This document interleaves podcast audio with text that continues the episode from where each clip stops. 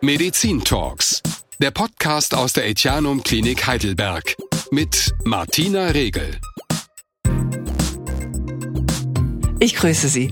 Trinken Sie auch gerne mal ein Gläschen? Sekt oder lieber Bier oder Wein? Schmeckt alles gut, gell? Und genau deshalb wird auch ziemlich viel Alkohol getrunken in Deutschland. Zu viel, sagt Professor Dr. Helmut Seitz. Er ist Internist und Gastroenterologe und forscht seit Jahrzehnten auf dem Gebiet alkoholbedingter Lebererkrankungen, wurde sogar bereits mehrfach ausgezeichnet für seine Forschungsarbeiten. Jetzt ist er bei uns. Hallo, Herr Professor Seitz. Hallo, Frau Regel. Wenn ein Patient hier zu Ihnen in die Etianum-Klinik kommt, können Sie da manchmal sogar schon am äußeren Erscheinungsbild erkennen, diese Frau, dieser Mann trinkt zu viel Alkohol und hat wahrscheinlich eine kranke Leber? Ja, Sie werden sich wundern, man kann das tatsächlich prima vista gar nicht so selten sehen. Ob er eine kranke Leber hat, kann man nur sehen, wenn die Leber wirklich schwerst erkrankt ist. Am Ende, wenn man das hat, was man eine Leberzirrhose nennt, dann gibt es Stigmata, dann gibt es Erscheinungszeichen, die für eine solche chronische Lebererkrankung spricht. Aber auch wenn die Leber nicht krank ist oder noch nicht so schwer krank ist, kann man chronischen Alkoholmissbrauch relativ leicht erkennen. An der Art, wie sich der Mensch gibt, ob er ein bisschen zittert in den Fingern, ob die Haut in Ordnung ist, ob er kleine Hautsternchen hat oder Erweiterungen der Hautgefäße, ähm, ob er rote Lippen hat, ob die Handflächen sehr rot sind, daran kann man erkennen. Also es sind viele Zeichen, die der erfahrene Internist nützt, um herauszufinden, schon beim ersten Kontakt, ob da eventuell Alkohol dahinter stecken könnte. In Deutschland wird zu viel Alkohol getrunken. Was ist denn zu viel? Ja, das ist eine Frage der Definition oder auch eine Frage, ab wann Alkohol den Körper schädigt. Lassen Sie mich erst mal sagen, wir in Deutschland trinken, und das ist vielleicht ganz gut veranschaulicht, jeder von uns trinkt ungefähr ein Viertel Liter Wein in Deutschland am Tag. Das tut natürlich keiner. Das heißt, um diesen Durchschnittswert zu errechnen, muss es Menschen geben, die sehr viel mehr trinken. Es gibt ja auch viele, die trinken nichts, aber es muss Menschen geben, die sehr viel mehr trinken, um einen solchen Durchschnittswert zu bekommen. Und es gibt Leute, unter den zwei Millionen Alkoholabhängigen, die in der Tat jeden Tag eine Flasche oder zwei Flaschen Wodka oder Whisky trinken. Es gibt Leute, einen Patienten gehabt, der hat eine Flasche Wodka, eine Flasche Whisky und einen Kasten Bier am Tag getrunken. Das ist unvorstellbar. Unvorstellbar. Also das sind große Mengen und äh, wir in Deutschland sind schon sehr führend. Äh, ich sage immer, die Italiener, die ja eigentlich bekannt sind für ihre, für ihre Weinkultur, trinken zwei Liter pro Kopf pro Jahr reinen Alkohol weniger als wir Deutsche. Das sollte man nicht glauben, aber das ist Tatsache. Frauen vertragen ja weniger als Männer. Weiß man, woran das liegt? Frauen vertragen in der, Tat in der Tat weniger. Das heißt, Frauen werden grob gesagt bei der Hälfte Alkohol, in der Hälfte der Zeit, wenn Sie das auf 10, 20 Jahre hochrechnen, bekommen die einen Leberschaden. Viel schneller und bei weniger Alkohol. Warum das so ist, gibt es einige Hypothesen. Ehrlich gesagt, so hundertprozentig weiß man es nicht. Die eine Hypothese liegt darin, dass Frauen ein niedriges Körperwasser haben, Körperflüssigkeit haben und dadurch bei gleicher Menge Alkoholzufuhr pro Kilogramm Körpergewicht die Alkoholdosis, die Alkoholspiegel höher sind. Der zweite Grund liegt in einer Störung Alko des Alkoholstoffwechsels im Magen. Sie werden sich wundern, auch der Magen verstoffwechselt Alkohol in kleinen Mengen bis zu acht Prozent und Frauen können das wesentlich schlechter als Männer. Als wir das zum ersten Mal gefunden hatten in den 90er Jahren und ich diese Daten in den USA vorgetragen habe, habe ich im Vorfeld der amerikanischen Gesellschaft für Gastroenterologie einen Brief bekommen. Im Brief hieß es, Dr. Seitz, sind Sie vorsichtig, dass Sie keine Diskriminierung betreiben wenn Sie vergleichen Frauen mit Männern bezüglich des Alkoholstoffwechsels. Habe ich zurückgeschrieben, das ist Biologie. Das hat nichts mit Diskriminierung zu tun. Und in der Tat, Frauen verstoffen Alkohol schlechter. Und dann kommt noch ein dritter Punkt. Frauen haben Östrogene, Gott sei Dank. Aber diese Östrogene haben einen, wenn sie Alkohol nehmen, bleiben Östrogene länger hoch. Alkohol stört den Abbau von Östrogenen. Sie haben länger Östrogene. Und das hat zwei Konsequenzen. Die eine ist, dass diese Östrogene in der Leber eventuell zu Fett führen. Und der zweite Punkt ist der, dass das wahrscheinlich die Ursache ist, warum Alkohol bei Frauen ein erhöhtes Risiko für Brustkrebs haben. Brustkrebs ist mit Alkohol assoziiert und wahrscheinlich deswegen, weil Alkohol, wenn Sie das chronisch trinken, lange Zeit erhöhte Östrogenspiegel äh, macht. Es ist bei Ärzten immer die Rede vom riskanten Trinkmuster. Was ist das? Ein riskantes Trinkmuster ist erstens ein Muster, das über die empfohlene Dosis hinausgeht, das Gesellschaften empfehlen. Die Deutsche Hauptstelle versucht Fragen, ist hierzu in Deutschland als erste äh, als erste Organisation zuständig. Die hat empfohlen, das hatten wir damals gemeinsam unter meiner Federführung gemacht, einen eine Zufuhr von Alkohol, der risikoarm ist. Nicht risikofrei, aber risikoarm. Das heißt, der Mann ein Viertel Liter Wein am Tag, die Frau die Hälfte, weil sie ja viel empfindlicher ist. Dabei muss man bedenken, dass man mindestens zwei, drei Tage die Woche keinen Alkohol trinken sollte, um zu sehen, dass man auch damit auskommt. Das ist die eine Seite des Risikomusters. Das zweite ist das sogenannte Binge-Drinking, Trinken. Im Deutschen würde das Koma Komasaufen. Saufen heißen. Komasaufen klingt sehr rustikal. Ähm, und das ist das, was junge Leute eher machen. Junge Leute trinken oft nicht chronisch jeden Tag. Die treffen sich dann am Wochenende oder an bestimmten Tagen und trinken dann bis zum geht nicht mehr. Das haben wir ja auch hier in Heidelberg gesehen an der äh, Feier, wenn dann Abitur ist an der äh, Neckarwiese, dann kommt die irgendwann der Krankenwagen, weil die die jungen Leute einfach so betrunken sind, dass es gefährlich wird. Die erbrechen dann aspirieren und es gibt auch Todesfälle. Also das ist das riskante Komasaufen, das hochgefährliches, weil damit auch viele Hirnzellen kaputt gehen und wenn junge Leute das machen, ihre Hirnentwicklung gestört ist, ihr soziales Empfinden, ihre Sozialentwicklung über die Jahre hinaus gestört ist, ein Riesenproblem. Unter zu viel Alkoholgenuss leidet ja vor allem auch die Leber. Was passiert da genau? Die Leber ist zu 90 Prozent mit dem Alkoholabbau beschäftigt. Jedes Organ kann Alkohol ein bisschen abbauen hat die Ausstattung zum Abbau. Aber die Leber hat die Riesenausstattung, sodass 90 Prozent des Alkohols in der Leber abgebaut wird. Und der Alkohol selber, Ethanol selber, ist eigentlich gar nicht so gefährlich. Was gefährlich ist, ist das Abbauprodukt von Alkohol. Und das Abbauprodukt von Alkohol, das erste Abbauprodukt heißt Acetaldehyd. Und dieses Abbauprodukt ist hochtoxisch, hochgefährlich und krebserregend. Und glücklicherweise haben wir auch in der Leber Systeme, die dieses erste Stoffwechselprodukt weiter abbaut zu einem komplett harmlosen Essigsäuremolekül. Aber wenn das Acetaldehyd akkumuliert, dann wird's gefährlich. Ich gebe Ihnen ein Beispiel.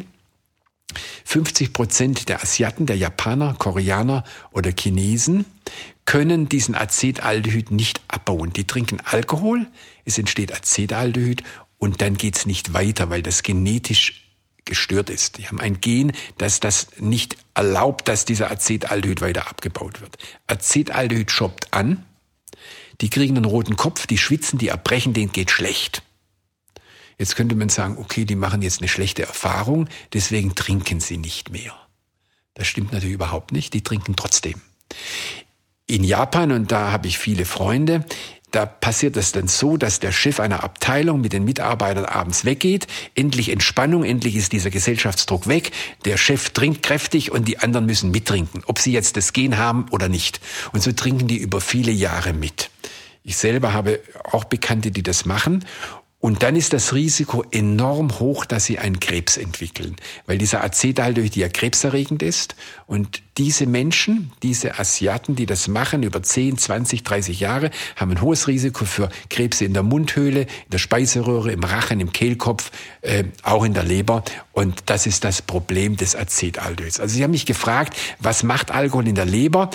Dieser Stoffwechselprodukt Acetaldehyd ist giftig. Und es gibt noch eine zweite Sache, die sehr giftig ist. Das sind äh, freie Radikale, Sauerstoffmoleküle, freie, die da entstehen. Und die binden überall hin an Eiweiße, an die Erbsubstanz und die schädigen die Leber massiv. Das sind die zwei Mechanismen.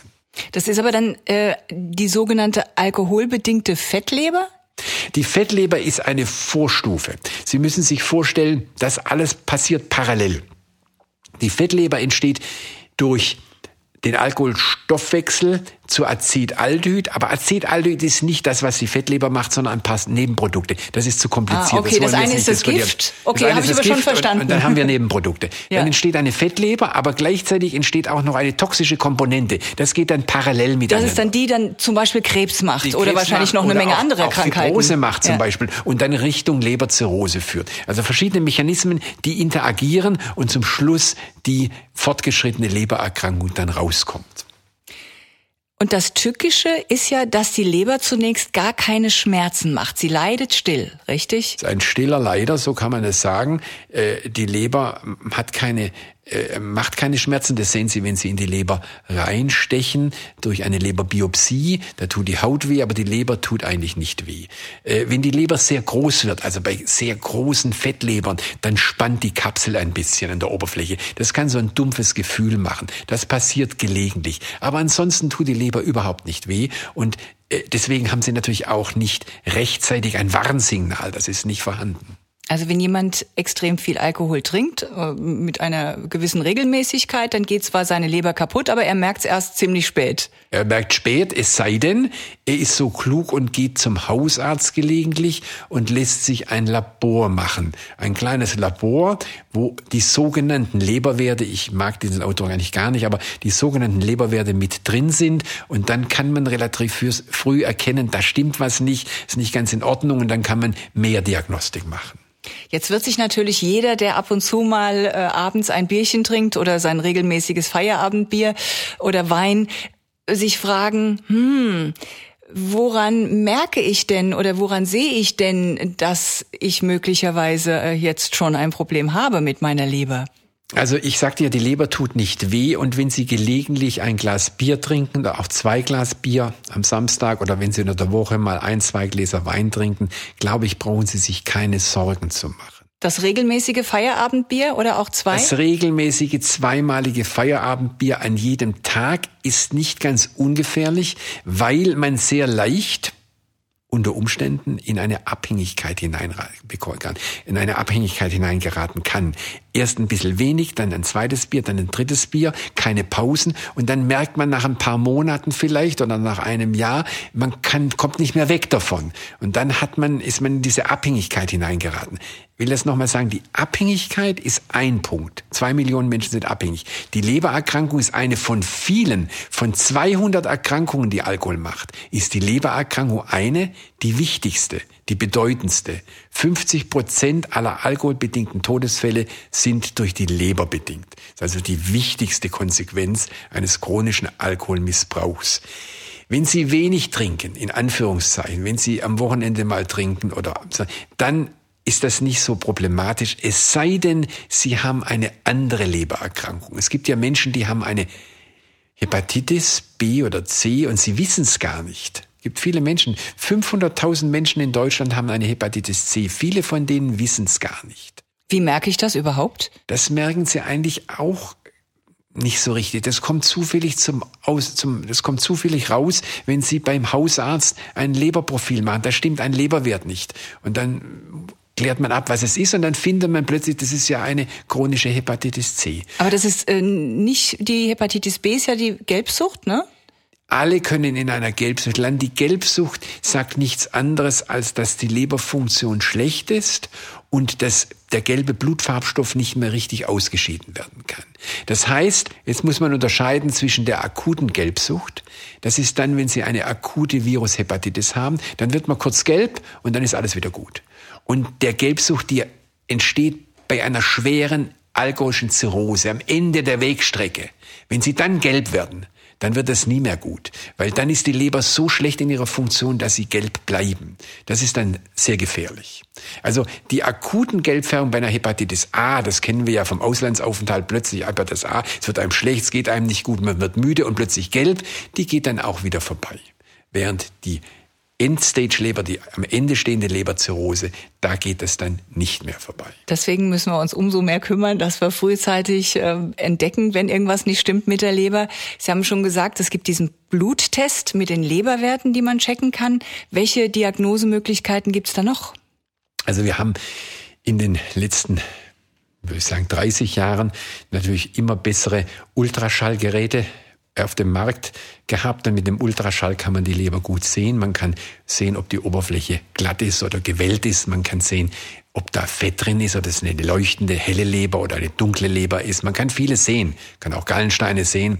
Aber der reine Ultraschall ist natürlich in seiner Empfindlichkeit nicht so gut wie die neue Methode, der sogenannte Fibroscan. So neu ist das auch nicht mehr. Wir haben das vor ungefähr 15 Jahren in Baden-Württemberg, waren die ersten damals eingeführt. Da gab es mehrere Gruppen in Hannover, Frankfurt und Düsseldorf und wir hier und haben festgestellt, dass das eine ideale Methode ist, um festzustellen, wie verfettet die Leber ist, aber noch viel wichtiger, ob eine Fibrose oder eine Zirrhose der Leber da ist. Also wenn ich jetzt zum Beispiel hier ins Etianum komme zu Ihnen und dann gehen Sie mit mir in diesen Fibros-Scan. Scan. Das ist wie eine Ultraschalluntersuchung. Ja. Sie legen eine Schallwelle, es tut nicht weh, das okay. geht ganz leicht. Eine Klingt Schallwelle gut. wird in die Leber geschickt und der Computer misst die Ausbreitungsgeschwindigkeit der Schallwelle. Das ist alles in allem in fünf Minuten erledigt und Sie können nach fünf Minuten erfahren, ist Ihre Leber gesund oder ist Ihre Leber krank. Ich kann Ihnen in fünf Minuten sagen, Sie haben keine Leberzirrhose. Ich kann Ihnen in fünf Minuten sagen, Sie haben ja nicht mal eine Fibrose. Und ich kann Ihnen auch sagen, wie viel Fett in der Leber ist. Also in fünf Minuten, lassen Sie es zehn Minuten sein, dann können wir das klären, ganz schnell vor Ort. Ich glaube, das ist eine ganz wichtige Aussage. Ja, das äh, klingt auch sehr beruhigend dann. Ähm, ist es eigentlich teuer, so eine Untersuchung? Die Untersuchung wird äh, von den Kassen, äh, wenn sie notwendig ist, ähm, bezahlt. Für den Kassenpatienten kostet das, ich habe mich jetzt extra nochmal kundig gemacht, obwohl ich die Zahl nicht so genau kenne, 102 Euro. Und für den Privatpatienten mit allem drum und dran rechnen wir mit 250 Euro für diese. Aber 100 Euro. Das sollte es einem wert sein, ja. Sie sagen es. Ja, absolut. Ähm, stimmt es eigentlich, dass sich auch der Körpergeruch verändert, wenn jemand eine schwer erkrankte Leber hat? Ja. Äh, wenn Sie schwer erkrankt sind, dann haben wir eine Störung der Entgiftung der Leber. Und die Leber entgiftet dann nicht mehr so stark und dann kann es dazu kommen, dass viele Substanzen, die auch geruchsintensiv sind, nicht mehr so entgiftet werden. Wir sprechen dann so ähnlich wie bei der Nierenstörung, da gibt's die Oremie, bei der Leber gibt's die äh, Enzephalopathie, die hepatische, der Fachausdruck heißt hepatische Enzephalopathie, da werden diese Giftstoffe nicht mehr ausgeschieden. Und dann hat man einen speziellen Lebergeruch. Ich kann den gar nicht so richtig deuten. Der Erfahrene weiß eigentlich, wie das so riechen muss. Mhm. Aber das ist schon in einer sehr, sehr späten Phase der Lebererkrankung. Ein Nachbar von mir hat immer geklagt über Juckreiz an Händen und Füßen und das ist auch, glaube ich, ein Zeichen dafür, dass irgendwas nicht stimmt mit der Leber. Juckreiz ist immer, muss man, bei Juckreiz muss man immer an die Leber denken, weil der Juckreiz durch Gallensäuren entsteht. Die Leber ist mitverantwortlich für die Ausscheidung von Galle in die Gallenblasen und in die Gallengänge und diese Galle geht dann in den Darm. Und wenn diese Ausscheidung gestört ist durch eine Leberschädigung, dann kommt es nicht mehr zu einer adäquaten Ausscheidung von bestimmten Gallensäuren. Die werden zurückgehalten, die Gallensäuren steigen im Blut und diese Gallensäuren führen zum Juckreiz. Also Juckreiz und Leber ist verknüpft. Es gibt Differentialdiagnosen, Diabetiker haben oft Juckreiz. Es hat einen anderen Grund. Leute mit Morbus Hodgkin, das ist eine Lymphknotenerkrankung, haben auch Juckreiz. Also muss man differentialdiagnostisch unterscheiden, aber Juckreiz muss man immer an die Leber denken.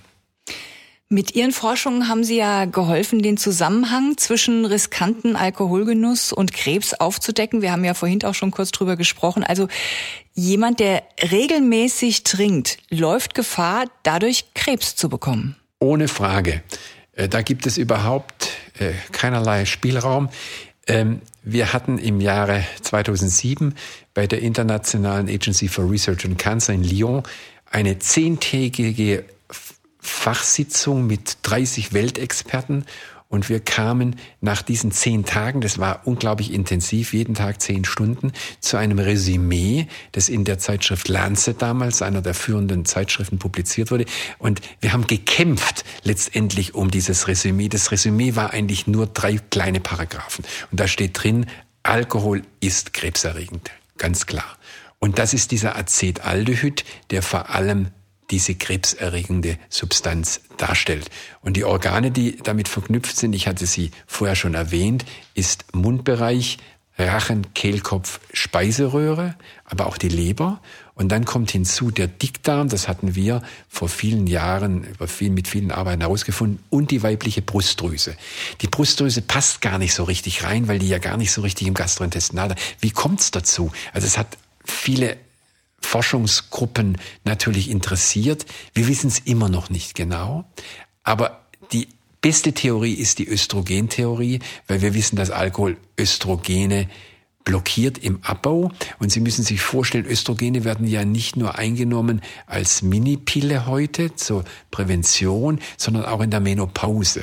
Und in der Menopause werden äh, in einer Phase, in einer komplizierten Phase, wenn da regelmäßig Östrogene eingenommen werden und gleichzeitig viel Alkohol getrunken wird, dann ist das wahrscheinlich ein Problem. Und Alkohol macht auch Krebs im Mund und Rachenbereich, sagen Sie? Ja, wahrscheinlich oder mit großer Sicherheit liegt es daran, dass Alkohol nicht nur in den Zellen unseres Organismus verstoffwechselt wird, sondern auch durch Bakterien.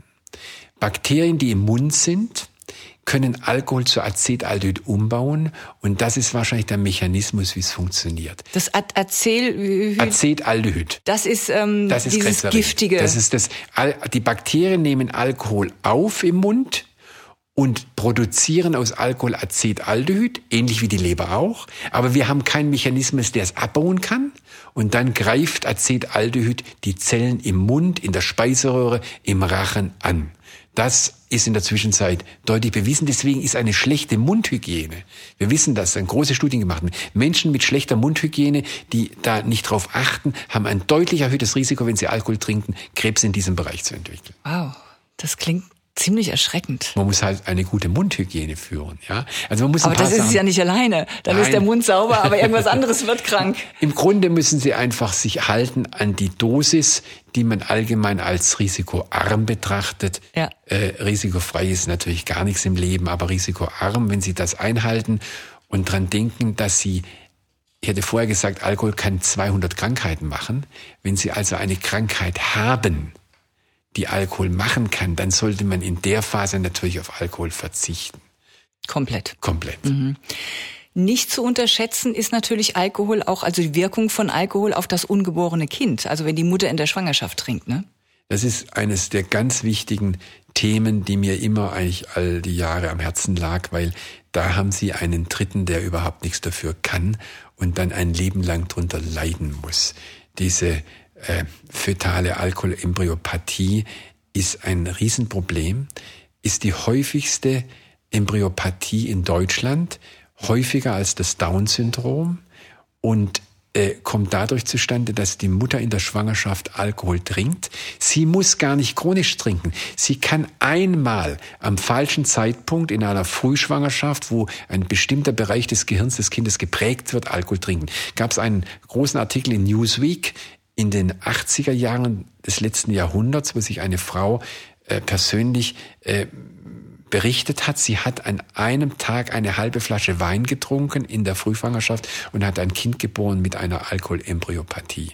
Und äh, da gibt es eine, ja, das wurde gut untersucht, wenn sie Alkohol geben einer Frau, die dann einen Blutalkoholspiegel von unter 0,5 Promille hat. 0,5 Promille ist die Autofahrergrenze in Deutschland. Nur damit Sie ungefähr sich einstellen. 0,5 Promille. Dann hat das Kind im Uterus 0,4, 0,3 Promille, aber nicht für zwei Stunden, sondern für zwei Tage. Das Kind badet zwei Tage in Alkohol, weil der Abbau im Uterus nicht funktioniert. Also Sie müssen sich vorstellen, das ist wie ein Bad in Alkohol.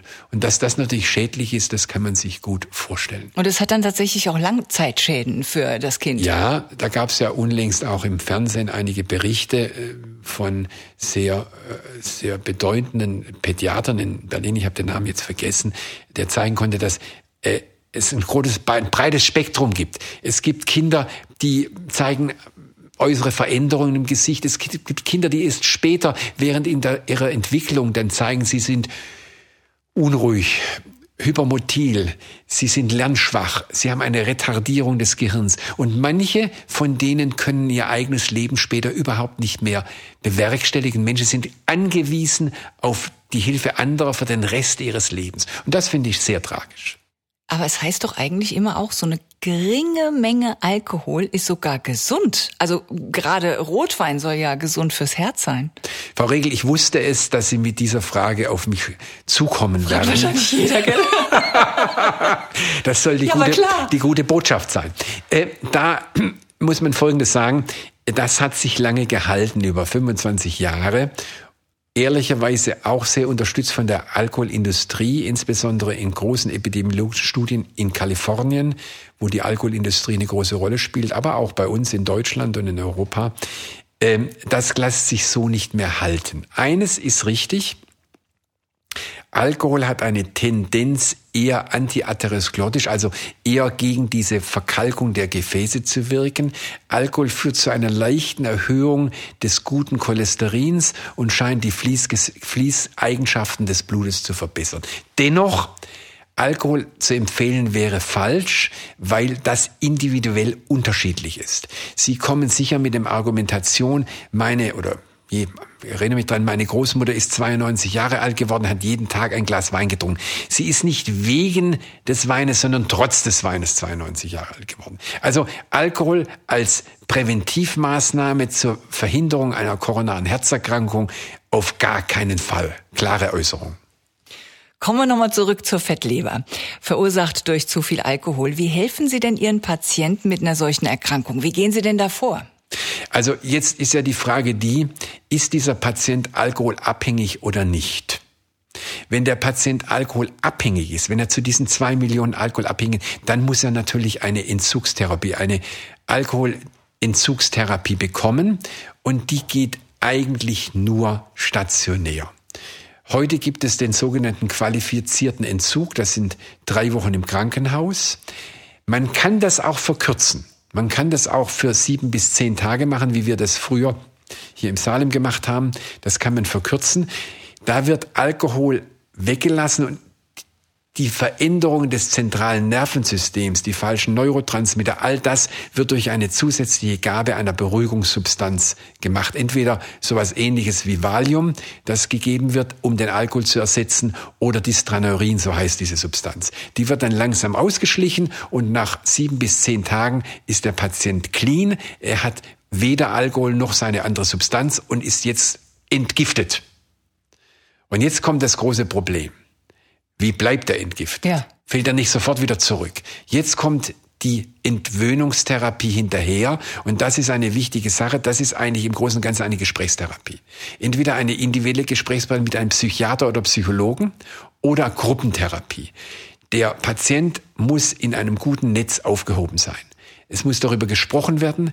Der Therapeut muss verfügbar sein. Meine Frau ist Psychologin, beschäftigt sich seit 25 Jahren nur mit alkoholabhängigen Patientinnen. Und wir kriegen, wenn wir unterwegs sind, oft Anrufe, auch auf nachts, wenn wir in Amerika sind. Der Patient braucht sofort einen, ruft an und sagt, ich habe jetzt das Bedürfnis, ich muss jetzt trinken. Und dann muss man ihn ruhig stellen und muss sagen, das geht jetzt nicht, trinken Sie Wasser, machen Sie das, machen Sie das. Und dann hält sich das gut. Also die Entwöhnungstherapie ist das A und O nach der Entgiftungstherapie. Und wenn das alles passiert, dann wird er lange Zeit alkoholfrei sein.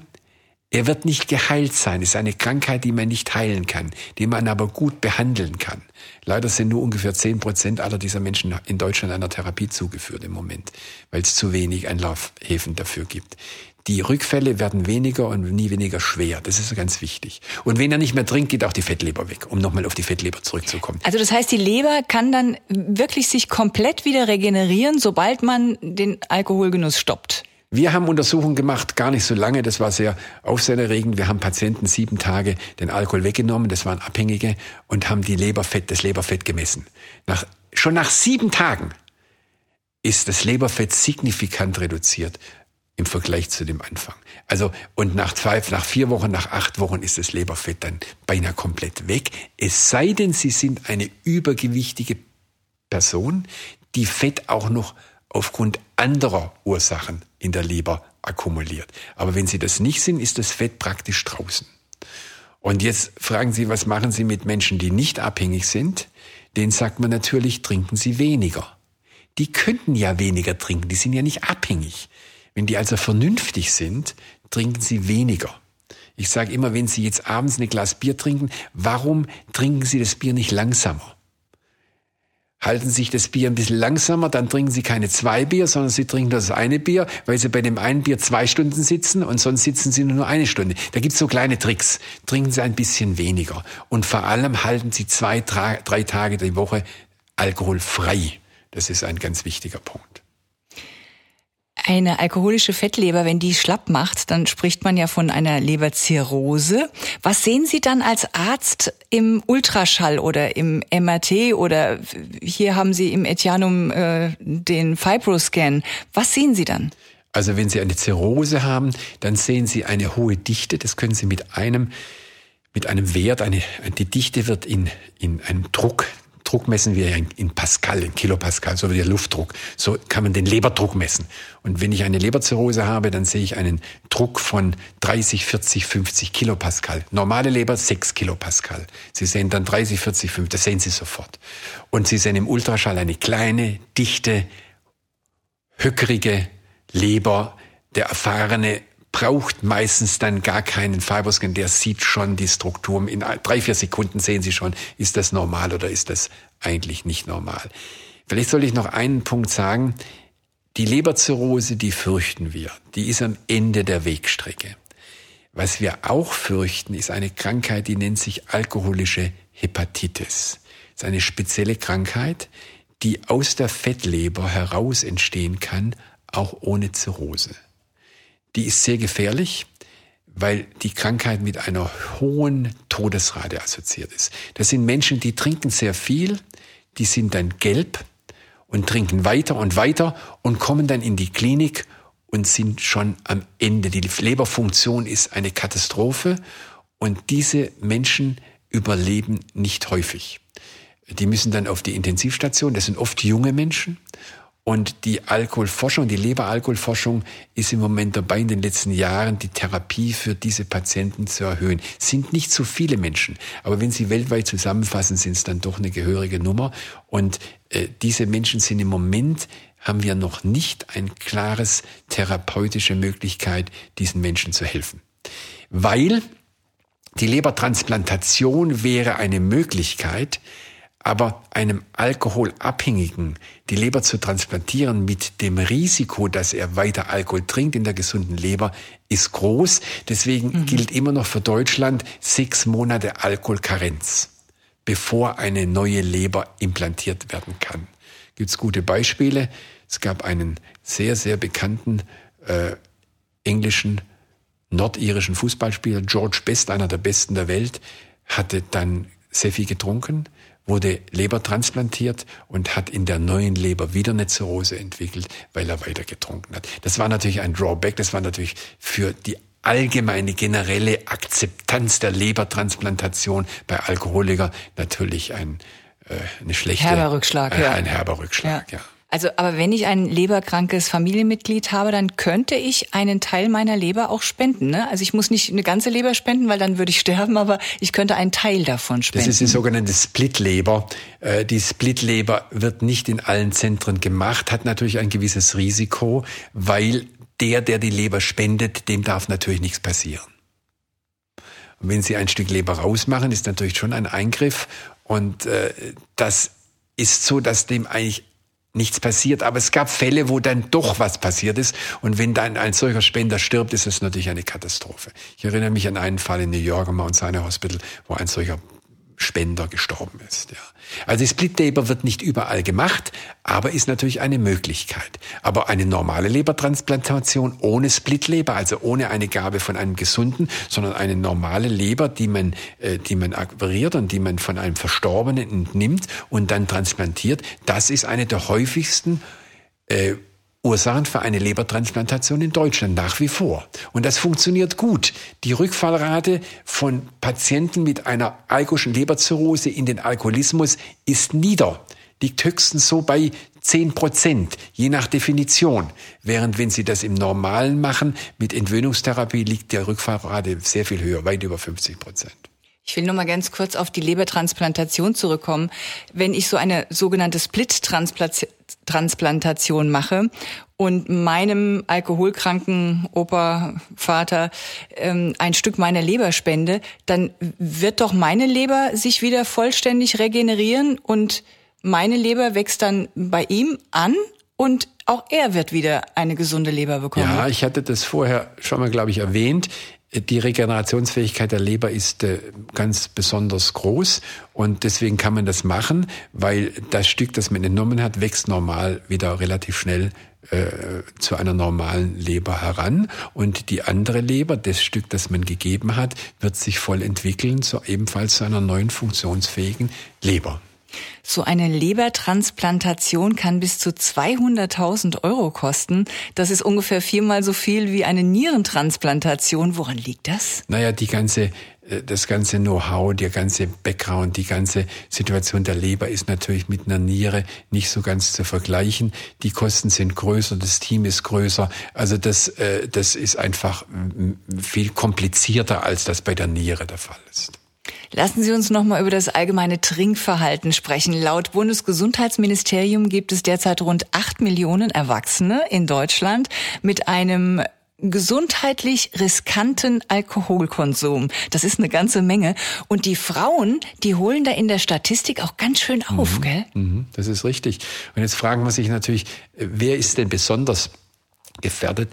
Das sind natürlich die, die immer so ein bisschen trinken müssen, in Anführungszeichen. Ich sage immer, unsere Politiker sind da sehr gefährdet. Die sind ja auf jeder Einladung und jedem, jedem Bankett und müssen dann immer ein kleines Schlückchen oder mehr trinken. Also Menschen, die exponiert sind, sind natürlich mehr gefährdet. Äh, man hat auch gehört, ich habe vor ein paar, vor zwei, drei Jahren mal ein Zeitinterview gemacht mit der Frage, äh, ob junge gut ausgebildete Intellektuelle mehr trinken. In der Tat, die tun das offensichtlich. Es ist so, dass das Trinkverhalten sich geändert. Man, man belohnt sich mit einem Glas Wein abends. Der Stress ist groß gewesen. Äh, der Stress geht weiter, 24 Stunden online, immer dabei zu sein. Der Druck, der Erwartungsdruck, der Erfolgsdruck, die Prioritätenliste ist anders bei uns geworden in der Zwischenzeit. Enorm, wie werde ich den Druck los? Ich kann natürlich joggen, das ist das Beste. Das tun auch viele in der Zwischenzeit. Durch körperliche Training und körperliche Arbeit kann ich diesen Druck ein bisschen loswerden und freier im Kopf werden. Manchen geht, die trinken halt dann Whisky oder Alkohol und da wird dann auch eine gewisse Entspannung eingefahren und dann geht's besser. Viele Frauen treffen, also viele ist vielleicht auch falsch ausgedrückt, manche Frauen treffen sich, trinken morgen schon ein bisschen Champagner oder äh, ein Gläschen Wein und so. Das ist natürlich gefährlich, frühmorgens, Samstagmorgens Frühstück oder Sonntagmorgens Frühstück. Das sollte man nicht, ja, das sollte man nicht. Aber in Ihrer Zunft zum Beispiel wird auch ganz schön viel Alkohol gebechert. Da haben Sie vollkommen recht. Es gab eine Doktorarbeit vor einigen Jahren aus Köln. Da hat die Doktorandin mal nachgeschaut, wie das in der, im medizinischen Beruf ist. Insbesondere Mediziner mit hohem Verantwortungspotenzial. Das klingt jetzt komisch, aber ist so. Äh, Stresspegel, Chirurgen, chirurgisch tätige Menschen, ähm, kam dann raus, dass die relativ gar nicht so selten chronisch Alkohol zu sich nehmen, um den Stress loszuwerden. Das ist natürlich sehr, sehr gefährlich. Das ist überhaupt gar keine Frage. Ja. Wir haben vorhin gehört, Frauen vertragen weniger Alkohol als Männer und Bilde ich mir das nur ein oder vertrage ich auch jetzt mit zunehmendem Alter immer weniger Alkohol?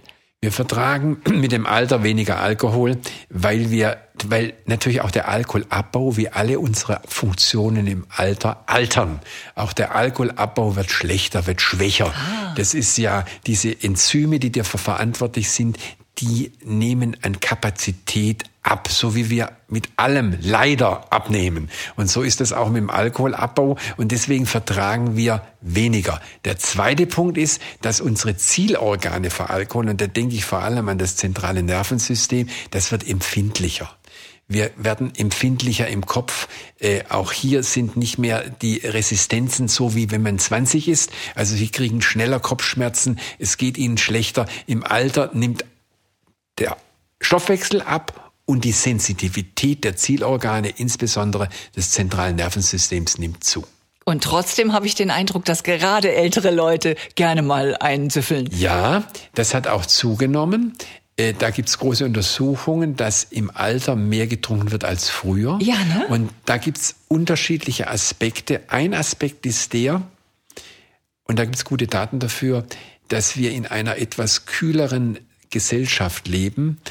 Der Verlust von Menschen im Alter, der Ehepartner, Lebenspartner, die Einsamkeit, äh, das Seniorenheim, die Isolation, assoziiert mit Depression, führt dazu, dass viele ältere, alte Menschen, ich spreche jetzt von alten Menschen und denke an Menschen über 80, heute sind wir alle ein bisschen jünger als früher, so mehr oder weniger, dass die mehr trinken. Und dass da natürlich ein gewisser größerer Schaden entsteht. Denken Sie dran, diese Menschen nehmen alle Medikamente zu sich. Viele haben einen Rollator oder einen Stock. Sie trinken ein bisschen Alkohol. Das Zentralnervensystem reagiert viel sensibler. Sie kriegen ein bisschen Schwindel, sie fallen um brechen sich die Knochen vielleicht oder sie haben eine Interaktion mit anderen Medikamenten, die ja nicht miteinander zusammenpassen. Da haben wir viele Probleme heute. Das gab es früher, so vor 40 Jahren, als ich angefangen habe, nicht. Im Gegensatz dazu gibt es ja Studien, die belegen, dass junge Leute inzwischen immer weniger Alkohol trinken. Sie verweisen auf eine Studie, die zeigt, dass zwischen dem 14. und dem 17. Lebensjahr weniger Alkohol getrunken wird. Ich bezweifle die Studie ein bisschen, aber ich entgegne Ihnen, dass zwischen dem 17. und dem 21. Lebensjahr mehr getrunken wird. Also diese eine Studie, mhm. die ja politisch sehr gut formuliert wurde, äh, vom Frau Mortler war das, glaube ich. Stimmt also alles nicht. Äh, ich würde nicht sagen, stimmt alles nicht, sondern muss man mit Vorsicht analysieren. Im Einzelfall wird immer noch genügend getrunken, und ich verweise auch auf dieses Binge-Drinking, dieses Komasaufen bei jungen Leuten. Es ist ja schön, wenn nicht mehr getrunken wird, aber das muss man auch wieder sehr differenziert sehen. Was fordern Sie denn? Eine strengere Reglementierung? Also müsste zum Beispiel der Staat zugunsten der Volksgesundheit stärker Einfluss nehmen auf den Alkoholkonsum seiner Bürger? Ich liebe ja eigentlich die Freiheit letztendlich, ja. Das Glück der Menschen, die Voraussetzung des Glücks ist die Freiheit. Die Voraussetzung für die Freiheit ist der Mut. Ja. Also müssen wir mutig sein. Ich denke, wir sollten drei Dinge machen und die wären, glaube ich, wichtig, um diesen hohen Konsum von Alkohol ein bisschen runterzuschrauben. Das erste ist, wir sollten wirklich auf Werbung im öffentlichen Bereich verzichten, weil auf Werbung sprechen sehr viele junge Leute ein und an und wenn sie denken, die Werbung mit, was weiß ich, mit Bacardi oder dem freien Lebensgefühl und so, das sollte weg. Das zweite, und das haben uns die Skandinavier gezeigt, ist die Verfügbarkeit von Alkohol. Warum sollte man den Alkohol zwischen 10 Uhr abends und 6 Uhr morgens an Autobahn äh, äh, Tankstellen haben. Autobahntankstellen und Alkohol gehören nicht zusammen, aber überhaupt, man sollte eigentlich das einschränken und wenn Sie es nicht immer verfügbar haben, dann trinken Sie auch ein bisschen weniger. Oder höher besteuern. Und der dritte Punkt ist, man soll das höher besteuern. Sie sagen das ganz genau. Wir haben ja eine historische Tradition, dass Wein in Deutschland nicht besteuert ist. Und wenn Sie schauen, dass Sie äh, durch Alkohol Steuern ungefähr drei Milliarden einnehmen in Deutschland, aber ausgeben tun sie ungefähr weit über 50 Milliarden, dann sehen Sie, dass da eine Diskrepanz zwischen Einnahme und Ausgabe an Alkoholfolgekrankheiten ja, von Krankenhausaufenthalten über Rehabilitation von Out und so weiter, alles drum und dran. Da ist eine Riesendiskrepanz von. Diese, wenn diese drei Dinge gemacht werden, in Finnland kostet ein Glas Bier ungefähr 10 Euro und da sitzt der länger beim Bier, der überlegt sich genau, ob er noch ein zweites Glas Bier trinken kann. Wäre nicht so schlimm, wäre nicht so schlecht. Jetzt haben wir so viel erfahren zum Thema Alkohol heute. Jetzt würden wir natürlich auch gerne mal von Ihnen wissen, sind Sie denn strikter Anti-Alkoholiker? Raten Sie doch mal. Ich glaube, Sie sind ein Genussmensch und deshalb trinken Sie ab und zu gelegentlich mal. Ja, das ist richtig. Ich trinke natürlich gerne einen Alkohol. Ich trinke gerne ein Glas Bier. Ich trinke gerne ein Glas Wein, wobei ich bei Rotwein, jetzt habe ich seit, ich weiß nicht, seit 30 Jahren nicht mehr getrunken, Kopfschmerzen bekomme. Ich gehöre zu den, wenn Sie so wollen, glücklichen, unglücklichen, die, wenn sie ein bisschen zu viel trinken, das reicht schon zwei Glas, dann so eine Art Migräne-Kopfschmerz. Ich bin geschützt. Aber, aber nur bei Rotwein? Nein, auch bei Weißwein. Also da bin ich sehr vorsichtig, aber ich trinke von Zeit zu Zeit. Ich trinke nicht regelmäßig, ich trinke nicht jeden Tag, aber ich trinke gerne in der Gesellschaft und ich trinke nicht viel. Sagt Deutschlands bekanntester Alkoholforscher, der Internist und Gastroenterologe Professor Dr. Helmut Seitz. Dankeschön für Ihre Zeit. Ich danke Ihnen, Faril. Dankeschön. Sie hörten Medizin Talks der Podcast aus der Etianum Klinik Heidelberg. Eine Produktion von On Air Production im Auftrag der Etianum Klinik. Verantwortlich für den Inhalt Roland Syndikus. Moderation Martina Regel.